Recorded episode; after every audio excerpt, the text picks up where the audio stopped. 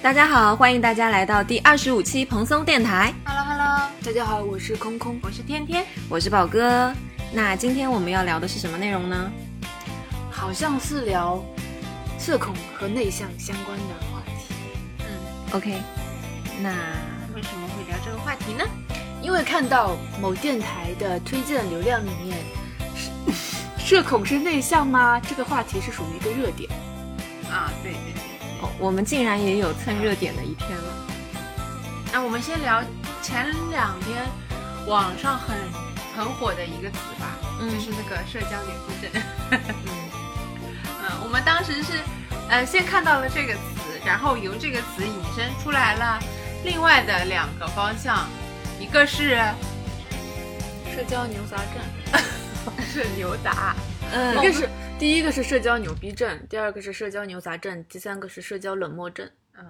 但今天刚刚我们在车上聊的时候，我觉得那个社交变色龙更更适合中间的那个。嗯，牛杂症吗？就取代牛杂症那个是怎么你们看不起牛杂吗？没有，我很喜欢吃牛杂，但是放在这里面有点怪怪的。不是，主要问题是我们现在三个人没有一个满足社交牛逼症，嗯我们的角度就不够完全。嗯我们现在只能代表那一群除了社交牛逼症之外的牛杂、变色龙和冷漠。但也可以这么说，就是我们也不用代表某一种类型，我们只是分享我们自己个人的一些经验，然后看大家会不会有一些这种感同身受，或者是你们是不一样类型的小朋友跟我们一起分享一下，这样。然后还要补充一点，就是我们为什么不叫一个社交牛逼症来呢？很有可能，如果叫一个这样的人来，可能百分之八十的内容由他来进行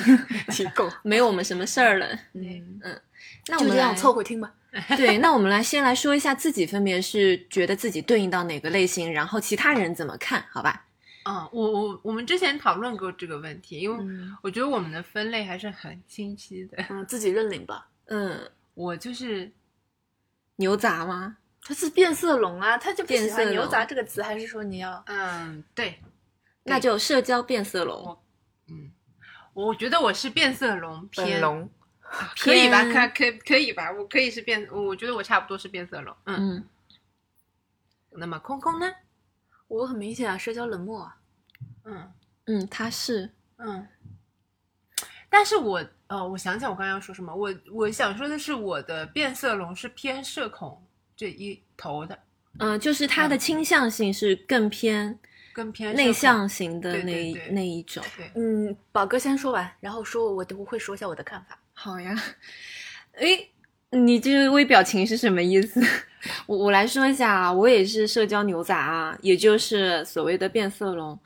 就因为之前我们在探讨每个人就是怎么呃对号入座的状况下，然后天天和空空有讨论到说我是不是带着一点社交牛逼症，但是我自己是觉得我一点都没有。然后我也问了瑶瑶，就是我好朋友，然后他感觉我是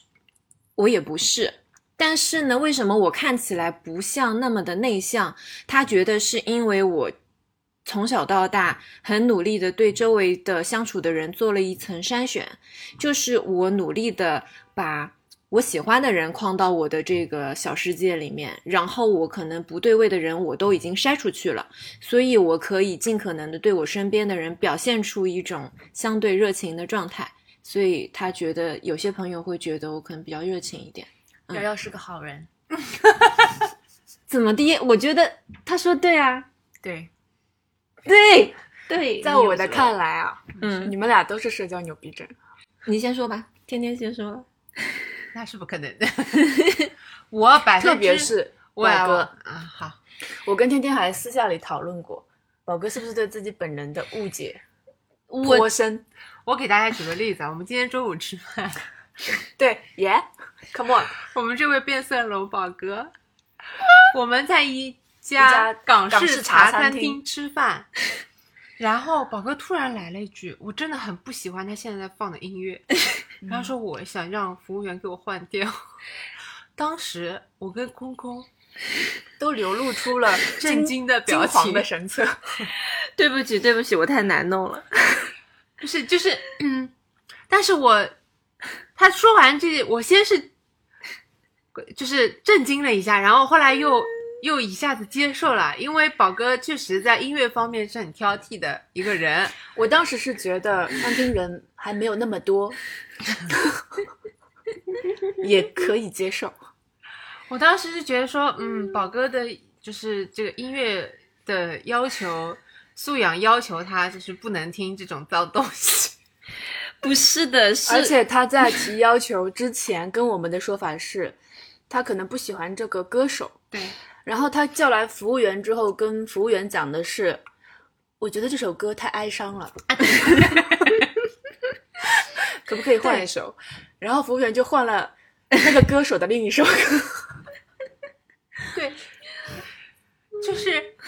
宝哥是那种，就虽然他对吧提了一个很冒犯的的要求，但是他可以很礼貌的、很得体的把它提完，听让人听完又不觉得冒犯。就我昨天也不是我昨天嘛，其实我一直以来有点意识到，我好像在这方面是不是有点过于敏感。然后昨天我也问了天天和空空，他们的结论是的，就是你这方面确实是比其他人要要求高很多。没有，我只是说你挑剔口音这件事情，并没有说你在餐厅当时那个事情还没有发生。呃，这就是就是这方面确实是就是过于挑剔了吧，我承认，但是就是会忍不住想要发出这样的感慨，是我的不对。嗯，没事，但就是我们想举这个例子，就是从一个方面佐证你而且是实打实有两个人见证的事例嗯来推断你是否有一方面对自己有误解，确实豁得出去。就是心里有想法归有想法，敢提出来。对呀、现在我可以开始反驳了，对不对？啊，你反可以你驳你来，我认为的社交牛逼症，他一定是可以 hold 住全场的那种人，多全场就是 一个餐厅够不够？就是，比如说，如果我是社交牛逼症，那么，呃，我现在是有一些 social 的场合，比如说我和同学的家长，那我是可以很热络的。但是相反的，我是整一个班级里面最没有办法融入的那一个家长。你怎么知道？我真的就是，it happens。我想到了，他的那个分型里面是 INFJ 对吗？嗯他没有 T 却有 J 啊，我们现在聊的这个东西 嗯，是、是性格测试里面的一种一个一一种量表，它叫 MBTI 十六型职业人格测试量表。对这个量表是公开的，而且信效度很高。有兴趣的朋友可以往自己去小测一下小小程序搜一下。嗯但是不得不说啊，我最近就是看了很，就是因为那天想让我其他的朋友试这个东西嘛，我找了好几个链接，最后他让你他的量表是公开，最后他告诉你结果的时候要九块九。然后我也做了那个很个，火，不用吧？我也交了那个九块九，因为已经做到最后了，你不是能公司以前。测的时候是免费的呀。以前是免费那。公司是可以啊，但是现在出来了呀。嗯，我我想说的是，就是哪怕这个东西放到现在，它也是可以免费看到的，嗯就是不一定要去花那个九块九的钱。嗯嗯如果你实在拿不准的话，你可以第一遍测的时候就完全不看，就完全不不就是盲盲盲盲盲选，选到最后看一下他要不要那个钱。他有一百六十多道题呢。对他很让人生气的就是这个，因为你一百六十道题目你都深思熟虑，深思熟虑了之后，他说让你九块九，你就不得不付。对吧？嗯嗯，嗯但其实这个量表是公开的，嗯嗯，然后它跟很多心理学的测试一样，它只是一个，就比如说你是某一个类型，它十六个类型那，你把它把你归到了某一个类型之后，这个网站给你做的那些所有的分析，你可以完全不听，嗯你就。拿着你自己的那个结果去。其他的社交媒体也好，去知乎那些地方再去搜它的这个倾向性就好了。它其实就是一个倾向性，它你不一定要完全看它这个，看就这个网站给你解释都不一定全的，嗯，所以建议大家就做个免费的就好。嗯，好，那我们三个测出来都是 I N，对吧？嗯，对嗯对，我们三个人测出来的结果分别是啊，我觉得这样吧，它我们给大家解释一下，它这个十六个型它是怎么来的？它分别是在四个维度，每个维度有两个极端。嗯那第一个呢，就是呃你的精力支配，它分别是外向和内向。嗯第二个是你认知世界的方式，分别是通过实感或者是通过直觉。嗯第三个是判断事物的方式，一个是思考类型的，一个是情感走向嗯类型的，嗯最后一个是生活态度，一个是呃判断类型，它叫家，它不是叫家军，这不是叫家是军吗？这样子。啊、这是家军啊嗯啊，最后一个是知觉，判断和知觉，嗯。反正它是在这四个维度上面的两两两两组合。然后，因为我们这期其实一开始切入点也是要聊内向和外向嘛，嗯其实刚开始聊的时候，就是跟这个分型里面的第一条比较相关，嗯。就是关于 I 和和 N E、嗯 I 和 E。I 和 E，I 和 E，然后呢，对于我们来说，呃，我还查了百度百科，就是关于内向和外向，它其实是一个程度上面的，每个人都有一部分的内向和一部分的外向，只是说你这个程度的平衡到底到哪个点为止。嗯，然后如果让帮助你来判断你到底是属于内向还是外向呢，其实它这个方式里面是通过你获得，就每个人是一个需要吸收能量。的一个个体，嗯吸收能量的方式、充电的方式是什么样子来判断的？嗯外向型的人格呢，会更多的会偏向于从人际交往，就比如说你工作很累了，下班之后你想去酒吧爽一爽，找一个朋友喝两杯聊聊天之类的，然后回家之后就心满意足的躺下睡觉。然后如果是内向型的人的话呢，他下班很累了，他希望在自己家里面一个人独处，是希望能够有独处的空间来帮助自己呃充电的。嗯这个是简单的帮助你来区分和内向和外向的一个区别。嗯嗯，嗯，对的。然后我们我们三个测出来都是内向。对，都需要独处来获得自己能量。对我很早就跟你们两个说过，我以前我不管哪个人格测试，我测出来都是就内向的那个分值是很高的。我有以前测过那种纯测内向和外向，我内向就百分之百。但是你自己本人在工嗯作上面的表现呢，也是的确锋芒毕露。但这这就是 这就是不得不提到刚才呃，我跟他们表达的一个观点是说，因为这一个是职业人格测试啊，嗯嗯，它其实能代表的是你在工作中的一个处为人处事的一个一个性格，所以嗯，因为对对我自己来说很明显的就是，因为我在刚上大学的时候啊，刚刚快毕业的时候和工作了两四五年之后，我分别做过两次这个这个测试，我就很明显的感觉到说，我本人的性格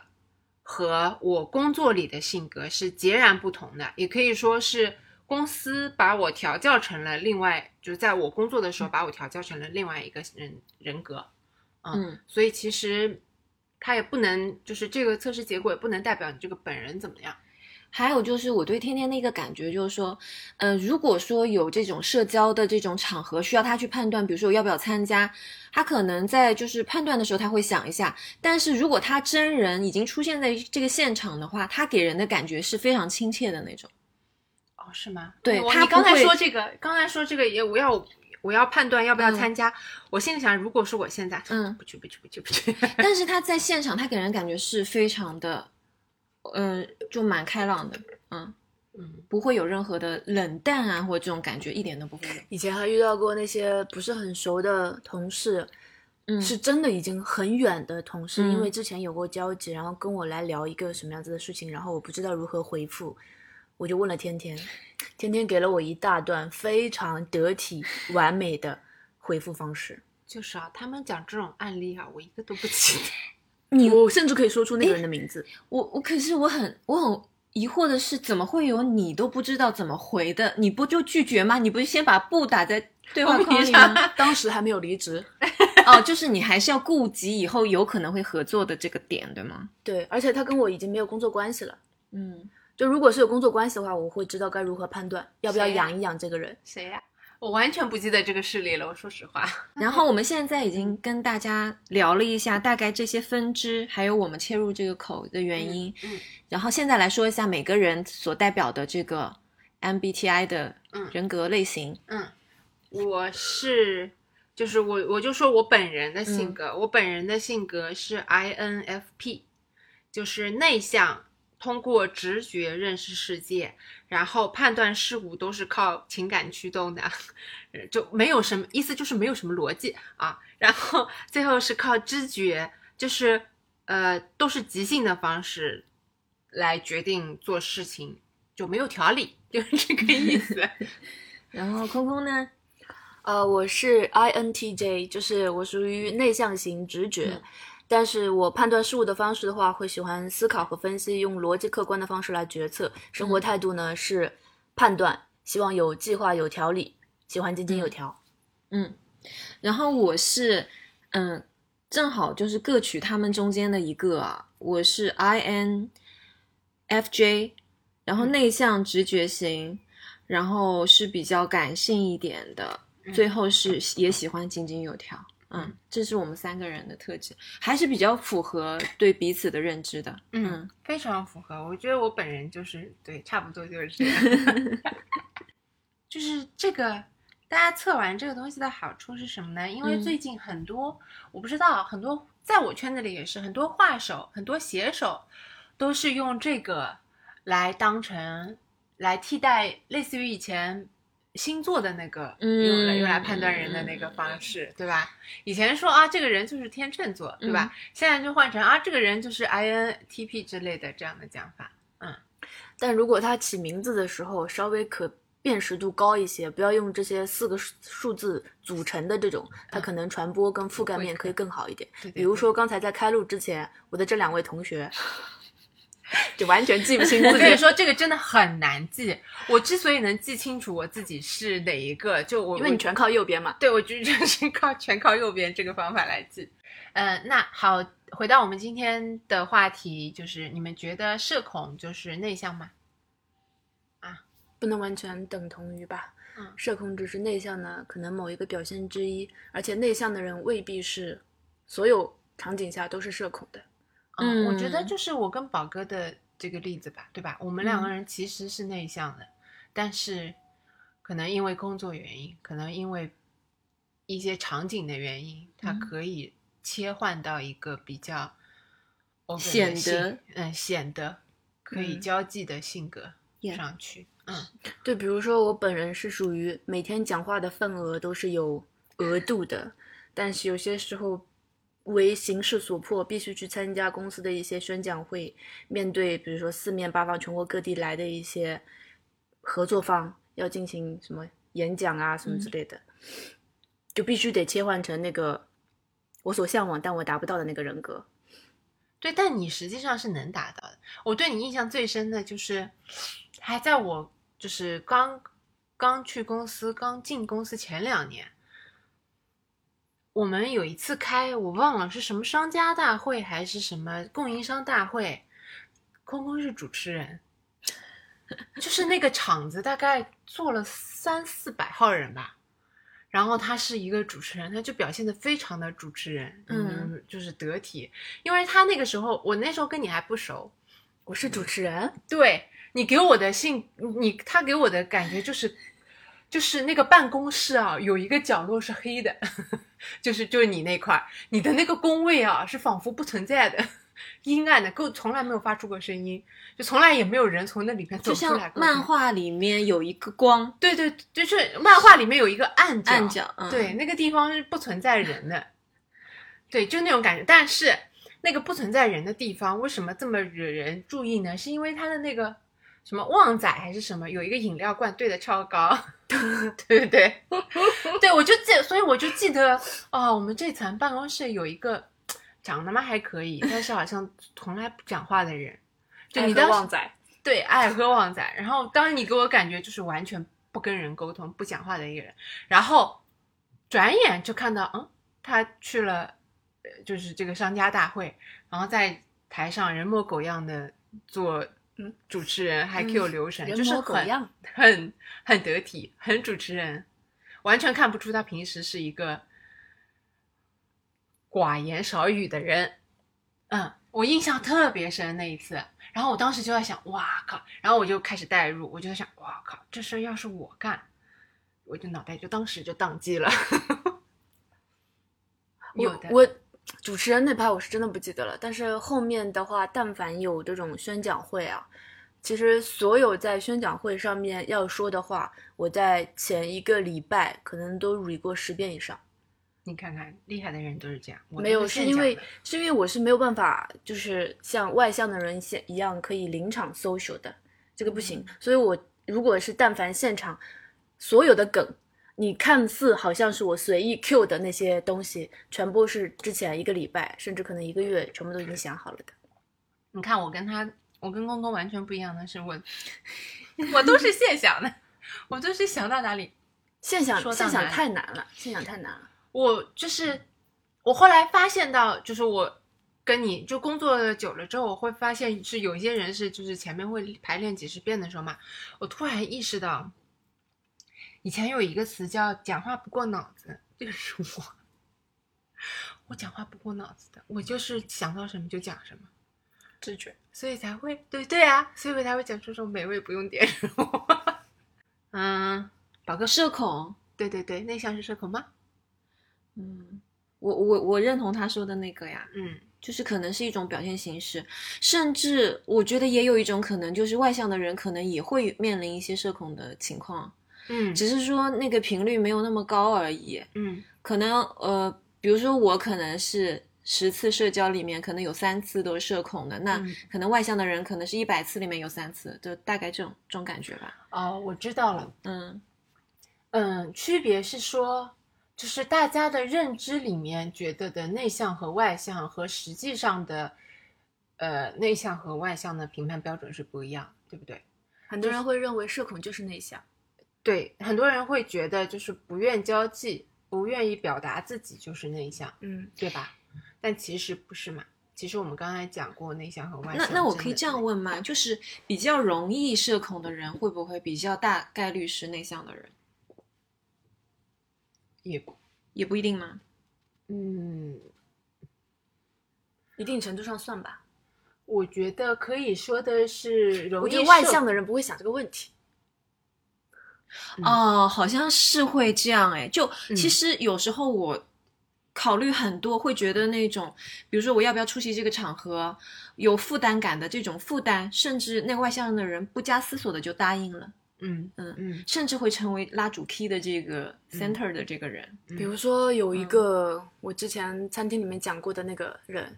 我觉得他就是属于绝对外向的那种嗯性格。嗯嗯，他的通讯录里面就是五湖四海不同类型的人，所有的人都有。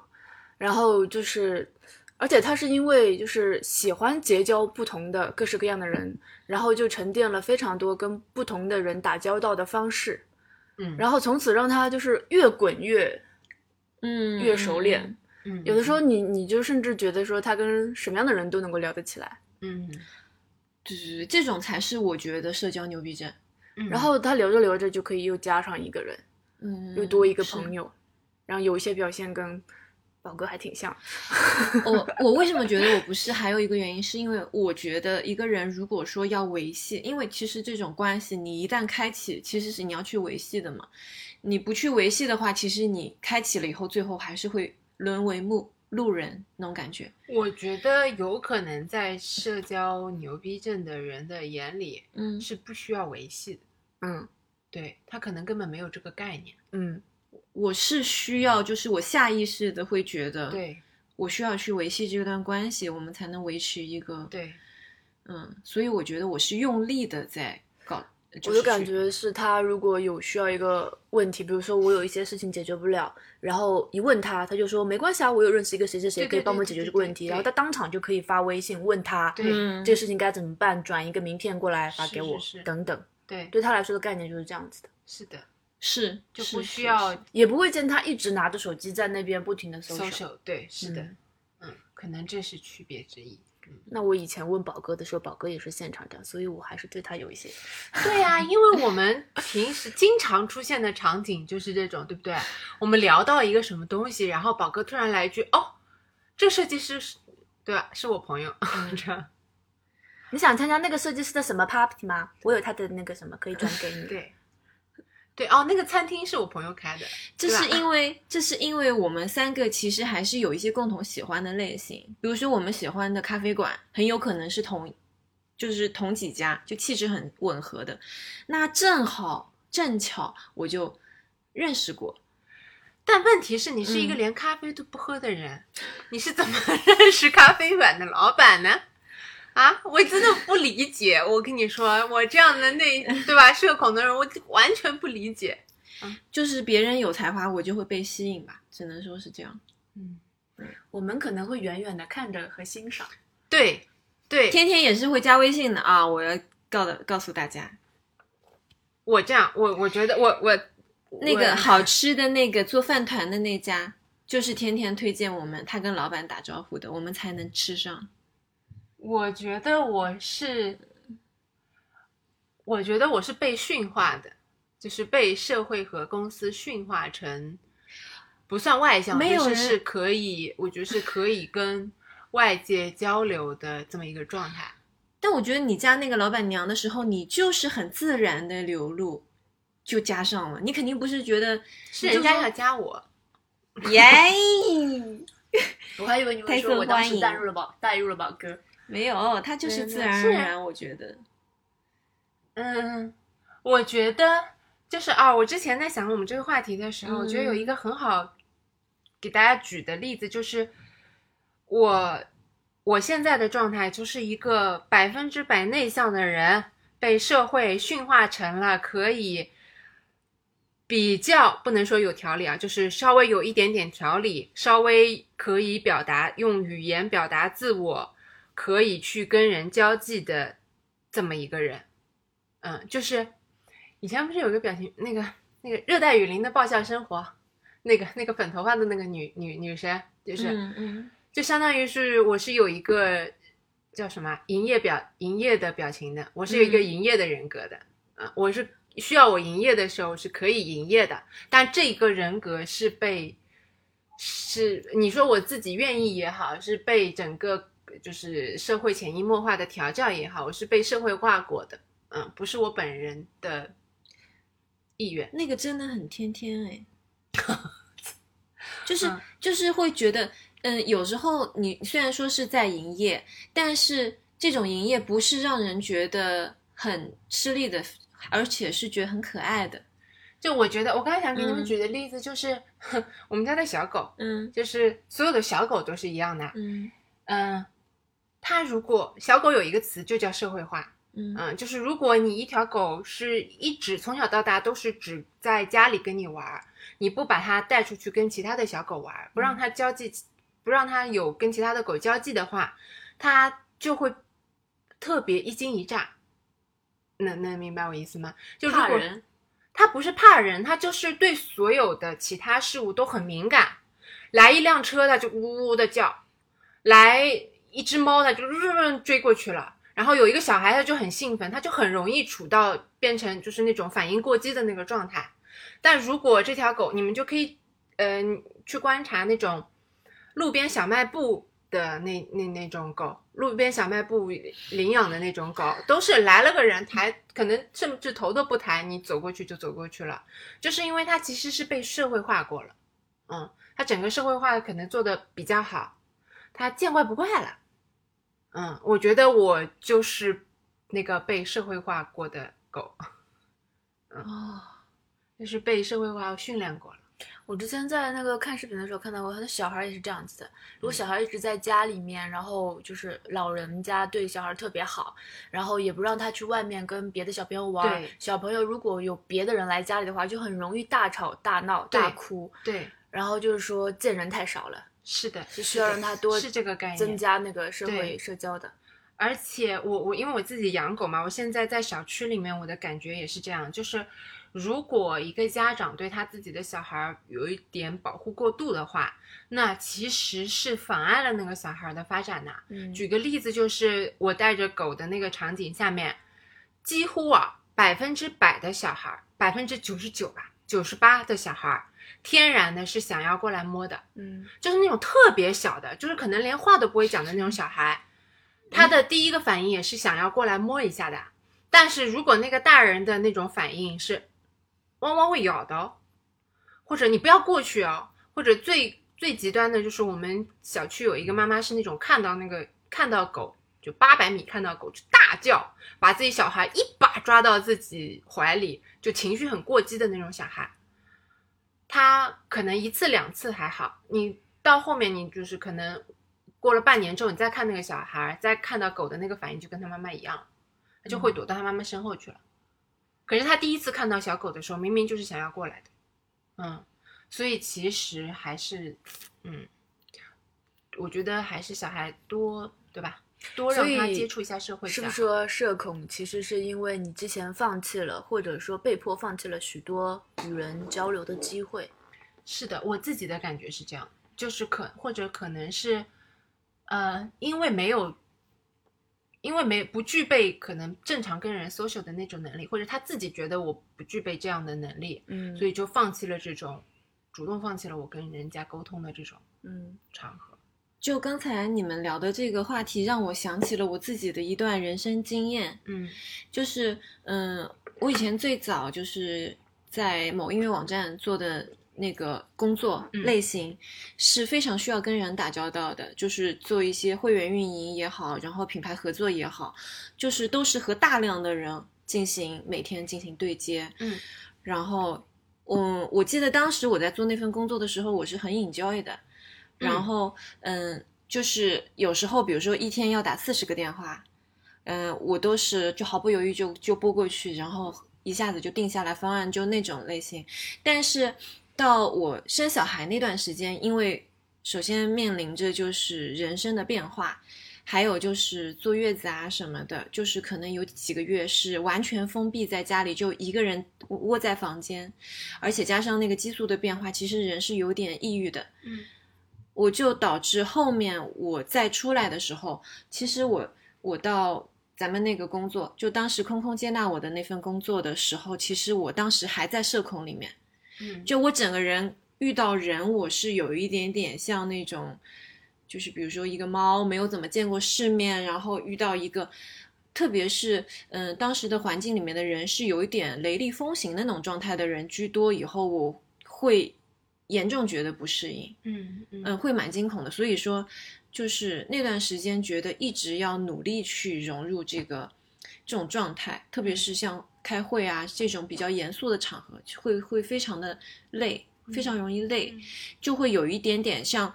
原本可能我是带着一个属性，是我还是社会化了一定程度了，但是有一些时间就有点像，比如说像嗯之前有一些报道里面，比如说狼孩。嗯嗯他长时间没有没有与社会中的人交，就是交往之后，他又回到了一种原始的封闭的状态。以后就那种状态，我相当于是我要重新再从零去培养这个社会化的程度。所以有段时间，我比如说我要跟人在微信上聊天，我要想很久，我想说我要怎么开启这个话题，或者我拿不起那个电话，我会觉得要打个电话对我来说太痛苦，太痛苦了。就我或者是要开个会，我完全没有办法。我记得有一次很明显的就是我们要聊一个福利的合作，然后是你们两个陪着我去，然后去跟那个就嗯，反正就是一个海外品牌的那种，就是让他们赞助一些福利，然后我们做一个页面这样子。当时我真的就是一句话都说不出来，然后空空全场就帮我去拉那个主题，然后我来记录那个会议结论什么的，才把这个东西做下来。我真的就是一句话一个字都吐不出来，特别特别吃力。就还好有你们，就是一直 support 我，然后就把那件事那段时间度过了以后，然后再加上很努力的，嗯，去圈自己周围的人，去圈那个层，然后才慢慢调整到又可以和人正常的交往这种状态。我我就觉得其实这个也是确实是需要训练的。那嗯，宝哥刚才那个讲到的那个方向，正好可以聊我们下面说的那个话题，就是呃，你们常见到的或者你们自己感受到的社恐的表现有什么呢？因为我我其实我嗯以前的人格，嗯以前的人格，我本人的人格就有点像宝哥刚才说的，我大学里是完全拒绝接电话的。我一个电话来，我感觉就 炸药响了，我跟你说崩溃，我就当就当没听见，就当没听见，就让他过去，然后回个短信给人家。我那个时候特别痛恨人家，就是有什么事情一个电话打过来，是的，我想你有什么事情不能跟我打字说？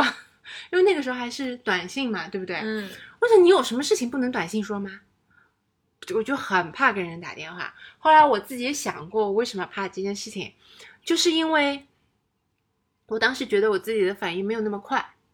对面啪讲过来一件事情，我可能啊不知道该怎么回，然后我就怕我尬在那边，嗯然后就怕因为这件事情造成别人对我的评价降低，啊、我很怕这件事情，所以我那个时候几乎不接电话的，我很害怕这件事情。我在很多地方都讲过这个事情，后来就到我现在我自己就变成了有什么事情打什么字，就一个电话打过去不就行？一个电话不就能讲清楚了？打这么多字，嗯，现在哎变得不太体谅人。我不知道该怎么讲啊，因为嗯我其实从小的外部表现跟现在不太一样，嗯就我可能是在工作以后会更多的有那种明相对比较明确的心理负担，就是觉得社交是对我来说就是挺麻烦的一件事情。嗯主要是麻烦啊。然后小的时候，我是每年都是班长、团嗯支书，然后小学四年级就是大队长那种，在学校里面呼风唤呼呼风唤雨，然后就参加各种竞赛活动，就替学校争光拿奖的那种那种角色。风云人物，对，然后所以我我觉得我小时候应该挺外向的才对。我说在学校里面的表现啊，嗯就有点像你在工作上面的表现，跟你自己私下的情况是不一样的。嗯然后我可能长大到到开始工作之后，因为我大学的时候实在是就不想搞这套了，然后大学就什么职务都没有担，然后嗯，但我还是去参加了学校的外联部。但外联部就是需要去拉赞助啊、谈活动啊之类的我敢想。我刚想讲的外联部啊，就是我刚下大学的时候，我根本不理解为什么能有这样的人类，我 什么都没有，厚着脸皮去问人家要钱，我不理解。我也不能理解，我觉得简直是不可能的任务。对，我觉得不理解，我就想这种人怎么做到的？我我有点忘了，反正就是我都无法说服自己，对我是无法说服自己。还能说服对方。我我去参加里有一个很大的原因，是因为那里是勤工俭学。嗯，说什么都没用，我最不能理解的一种说法就是参加外联部是为了锻锻炼自自己怎么可能能锻炼得出来？对对，是的，就是为了锻炼啊！我觉得我，比如说我本来一点都不具备的东西，它是没有办法被锻炼出来。我真的是不行，我无法把自己放到那个位置上去。是我我跟你们说啊，嗯我可能是把后面的部分提到前面来了，嗯就是支撑着我嗯，本人是一个只能独处获得能量的人，如何去参加各种社交场合，应对一些我可能觉得非常麻烦的场合，有很大一部分原因是我自己内心有一个内驱力，然后这个内驱力在不同的阶段呢，分为不同的内驱力，比如说刚一开始是因为可能我有这个职务，嗯。然后我需要在这个职务上面做一些什么事情，嗯。然后后来工作了之后呢，是为了钱，要努力的工作，嗯然后呢，在大学里面很长一段时间，我去人际交往是为了谈恋爱。啊嗯我自我是很清楚自己的内心要的东西是什么的，然后必须为了这个动力去做那些事情。你看你就很厉害。我其实我跟你的标准，就是我跟你说服自己的过程是差不多的，但是我的内驱力就是我没办法，我被逼到了这个位子上了，就一定要搞一搞。而且我其实本人就是内向的，我的本人是也不能说很羡慕，就是我就想搞清楚那些能跟人正常讲话的人是怎么回事，怎么能做到的。我那时候就特别想知道。能正常跟人讲话是个什么感觉？能面对面的跟人家交流是个什么感觉？能说服别人是种什么感觉？啊，我当时就想知道这个事儿。我是从小到大跟他相反的，跟公公相相反的。我从小学开始，就是别人对我的评价就是几个字：内向文静。啊，就说这个人，非常内向文静，或者加一个乖，很乖，对对对，就类似这种。然后我刚才在想说，哎，那我是什么时从什么时候开始，就是好像能积攒一些这种朋友类型呢？因为我以前小学、初中、高中其实都是，比如说有一到两个朋友特别熟，班里其他的人我几乎是不打交道的这种状态。嗯那可以说是绝对不是社交牛逼症了，嗯，所以我就觉得，呃，我在想那个节点可能是当我发现我喜欢看演出之后，因为一些同好，就是一些共同的爱好，然后才认识的一些人，我比较会有话聊，然后慢慢才积累了一些嗯这种小世界的朋友们，这样子。嗯。嗯，我觉得我就是你们两个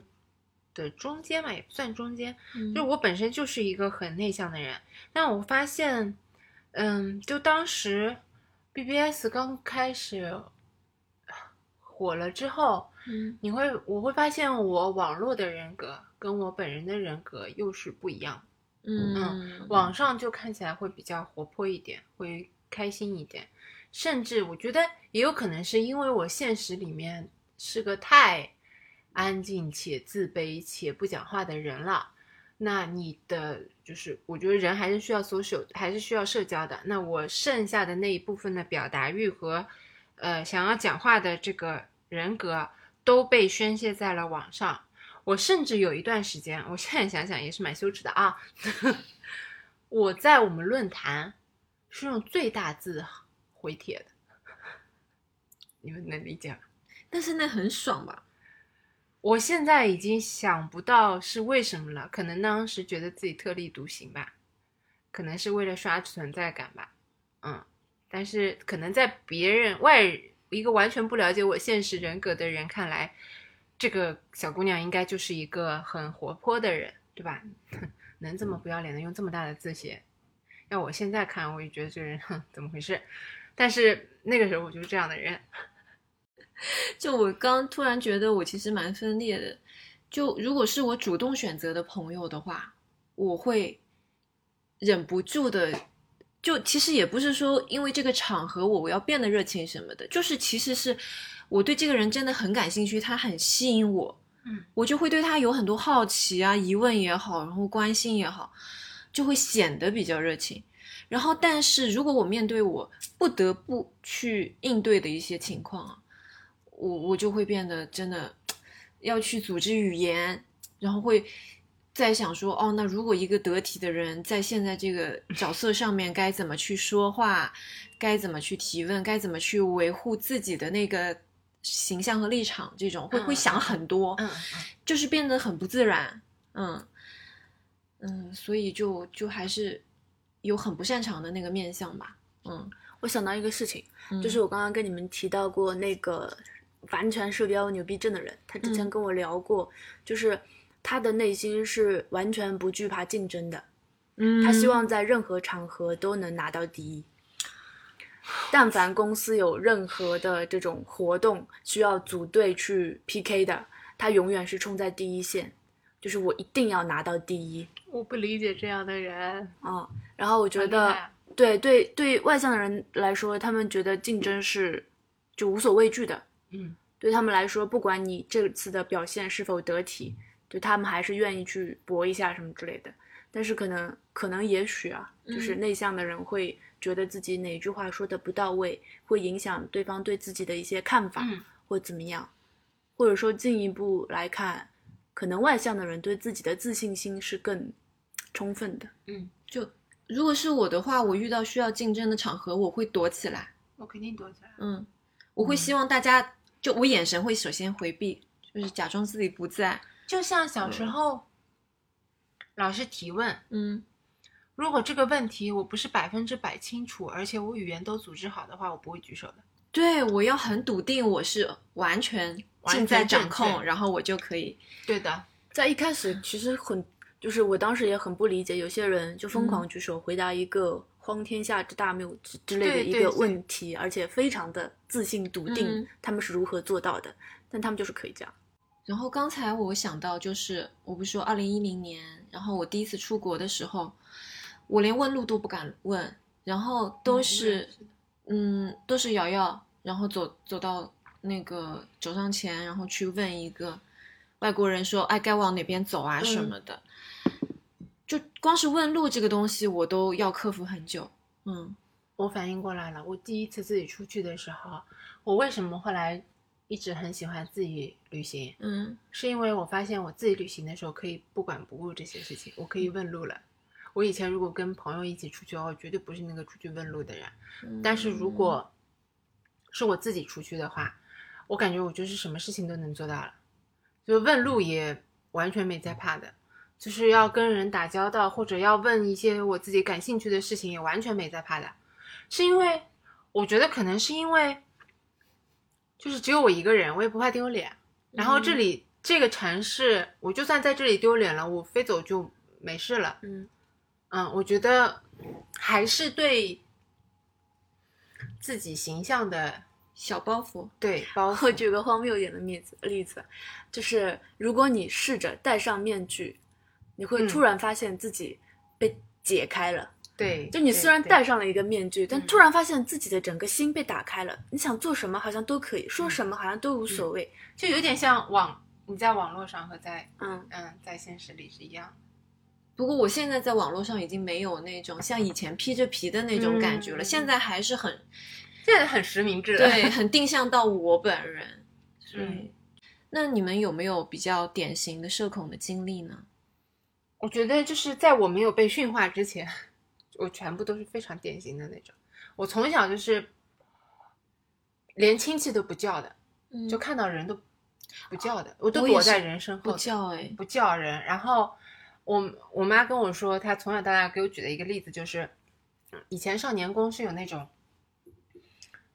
也不算是舞台，就是一个平台，小孩走上去就可以开始唱歌啊什么的。人家小孩子说上去就上去，他说你哦，真的拉上去都不动的。嗯，我就这种人。我小时候也不叫的，但是就就我觉得我是一个目标性驱动非常强的人，嗯就因为我觉得那些亲戚叫了也没什么用。对你没有价值是吗？对哎，救命啊！从小就有这种认知啊。嗯我不叫亲戚，以及有一些可能是就其他班的同学，我不叫是原因是因为我觉得他可能哪怕只嗯跟我打了两三次交道，但他应该也不记得我吧，我心里是这么想的，所以我就不会去交，我会觉得我是一个透明的人。嗯啊，我是觉得就就没，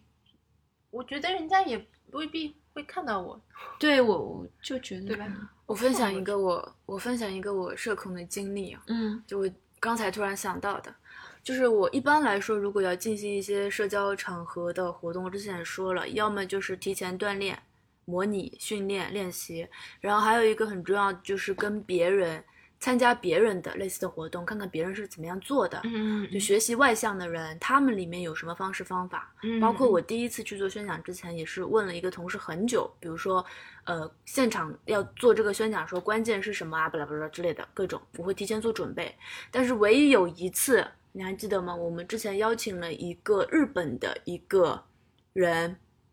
来国内拍摄一个视频，嗯然后呢，因为剧本是我写的，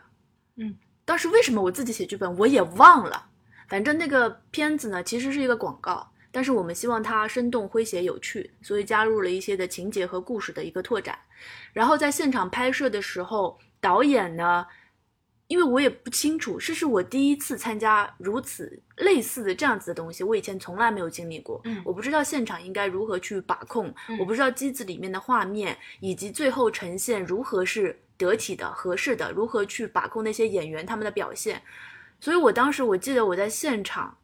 当时我应该是属于我们那个团队，可能当时在场可能最最身份最高的嗯是是需要我去把控的，嗯但是因为我实在不知道当时应该怎么做，所以我记得我那次是沉默了很久，嗯，然后呢？见机行事。嗯但我的见机行事呢，也是只言片语，因为我不知道现当时该怎么做。嗯然后我当时就是那种非常标准的社恐，就是愣在当场，然后话也不多，然后就感觉脑壳后面麻麻的、热热的这种感觉。刚才空空跟跟嗯分享的这个，让我想起一个，就是有时候不知道该说什么，其实是也跟判断有关系。就是嗯在有时候我们不加思索，是因为我知道在这个场合说这个话肯定是合适的，对，然后我有这个标准，我心里很清楚，或者是在我掌控之内。但是如果这个超出了我的经验范围的话，就比较容易嗯我当时还觉得见的世面实在是太少了，经验不足。然后我我说一下，我有一次社恐经历啊，是跟我前一份工作有关系。然后因为嗯，我我上一份经历的那个工作，他是嗯，老板的人缘是很好的。就我们我上一份工作，他那个很多合作是因为品牌方认可我的老板，所以愿意跟我们进行合作。然后有一次，老板是出差，然后没有回来。然后有一个小时的空档是需要我跟品牌的老大一对一的聊，然后我就直接大脑一片空白，就宕机的那种状态。我觉得我好像应该 social，然后说出一些成年人该说的这种开会的话，或者是聊一些方案，但是我就很怕我，比如说。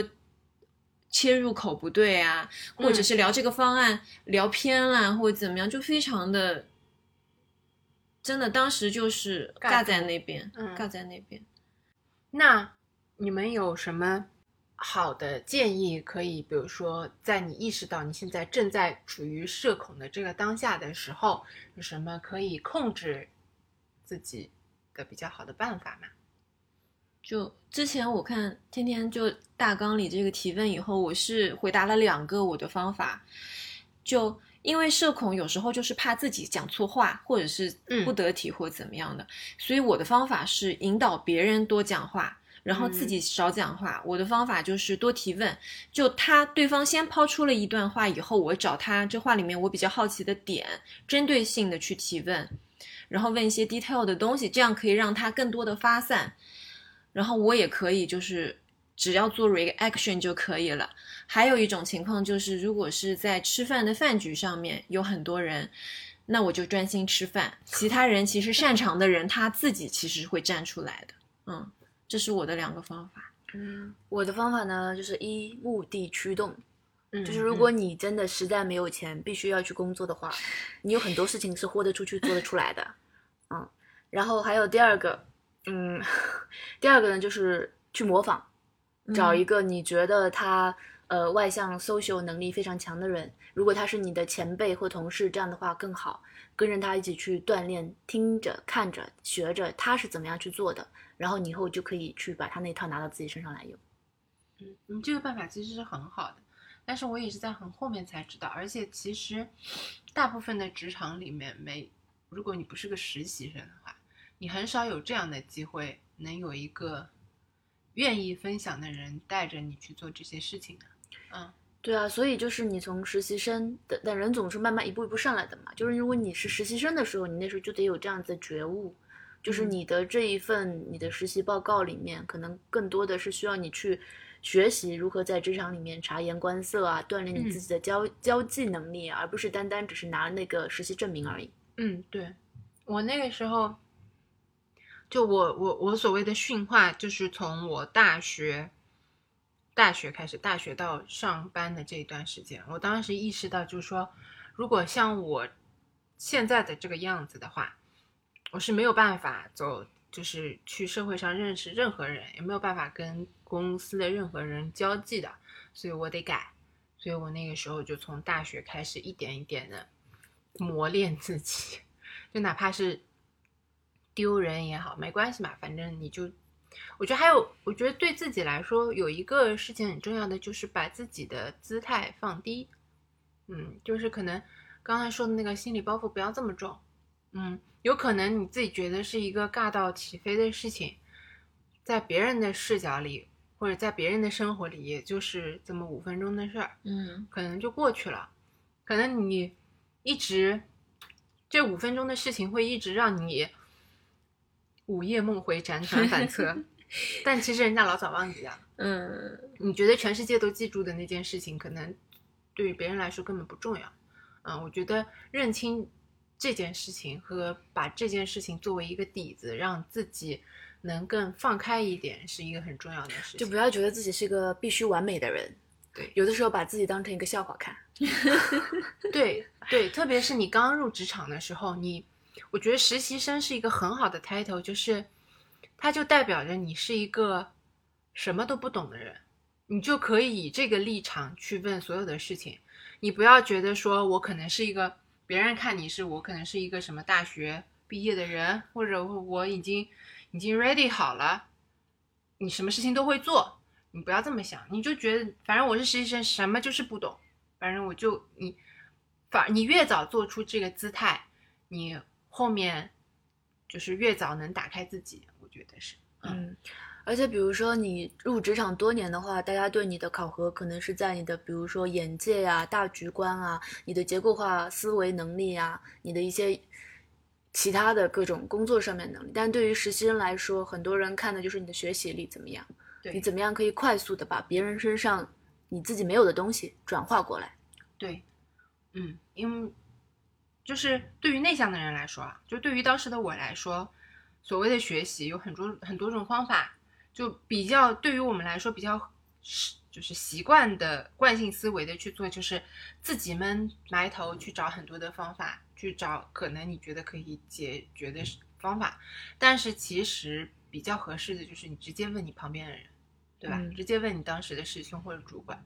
这个会比你自己闷头在那边捣鼓半天，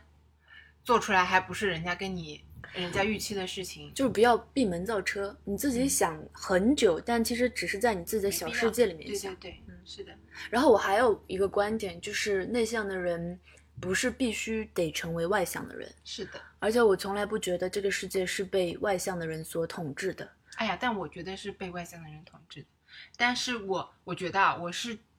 遇见宝哥之后，我才意识到说，就是哪怕你表现出来的是一个内向的人，你也是有很闪很多闪光点的。我真的是认识你之后，我才意识到内向的人也是能在社交场合里面看起来是很特别、很独特的那种。嗯，我是觉得内向的人征服世界的方式，并不是说通过发表演讲让更多的人追随你。对对对，嗯，我觉得不要想着说谁统治谁的问题，也不要想着说我是一个内向的人，我就一定自卑，我就被这个社会所排斥。嗯你学习一些必须的方法和方式，可能让你能够去应对你工作生活里面的某些 part，只要不影响你自己真正热爱的事情去做，影响你自己生活的正常发展，我觉得就可以了。然后学一些方式，然后以你的目的为出发点，就这么去做，试试就试试。对，试试就试试。嗯我以前就是像你刚刚说的那个，就是去学一些什么必要的方式。我以前是不知道去哪里学的。我以前最多，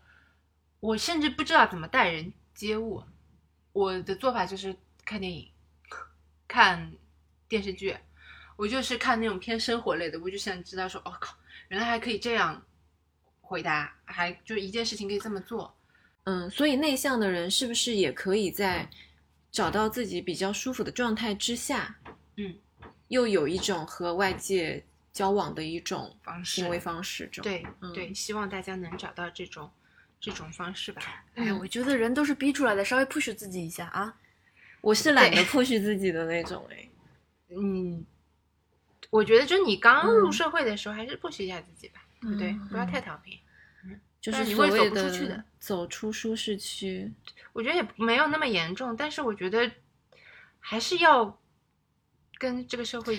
对吧？沟通一下吧。嗯，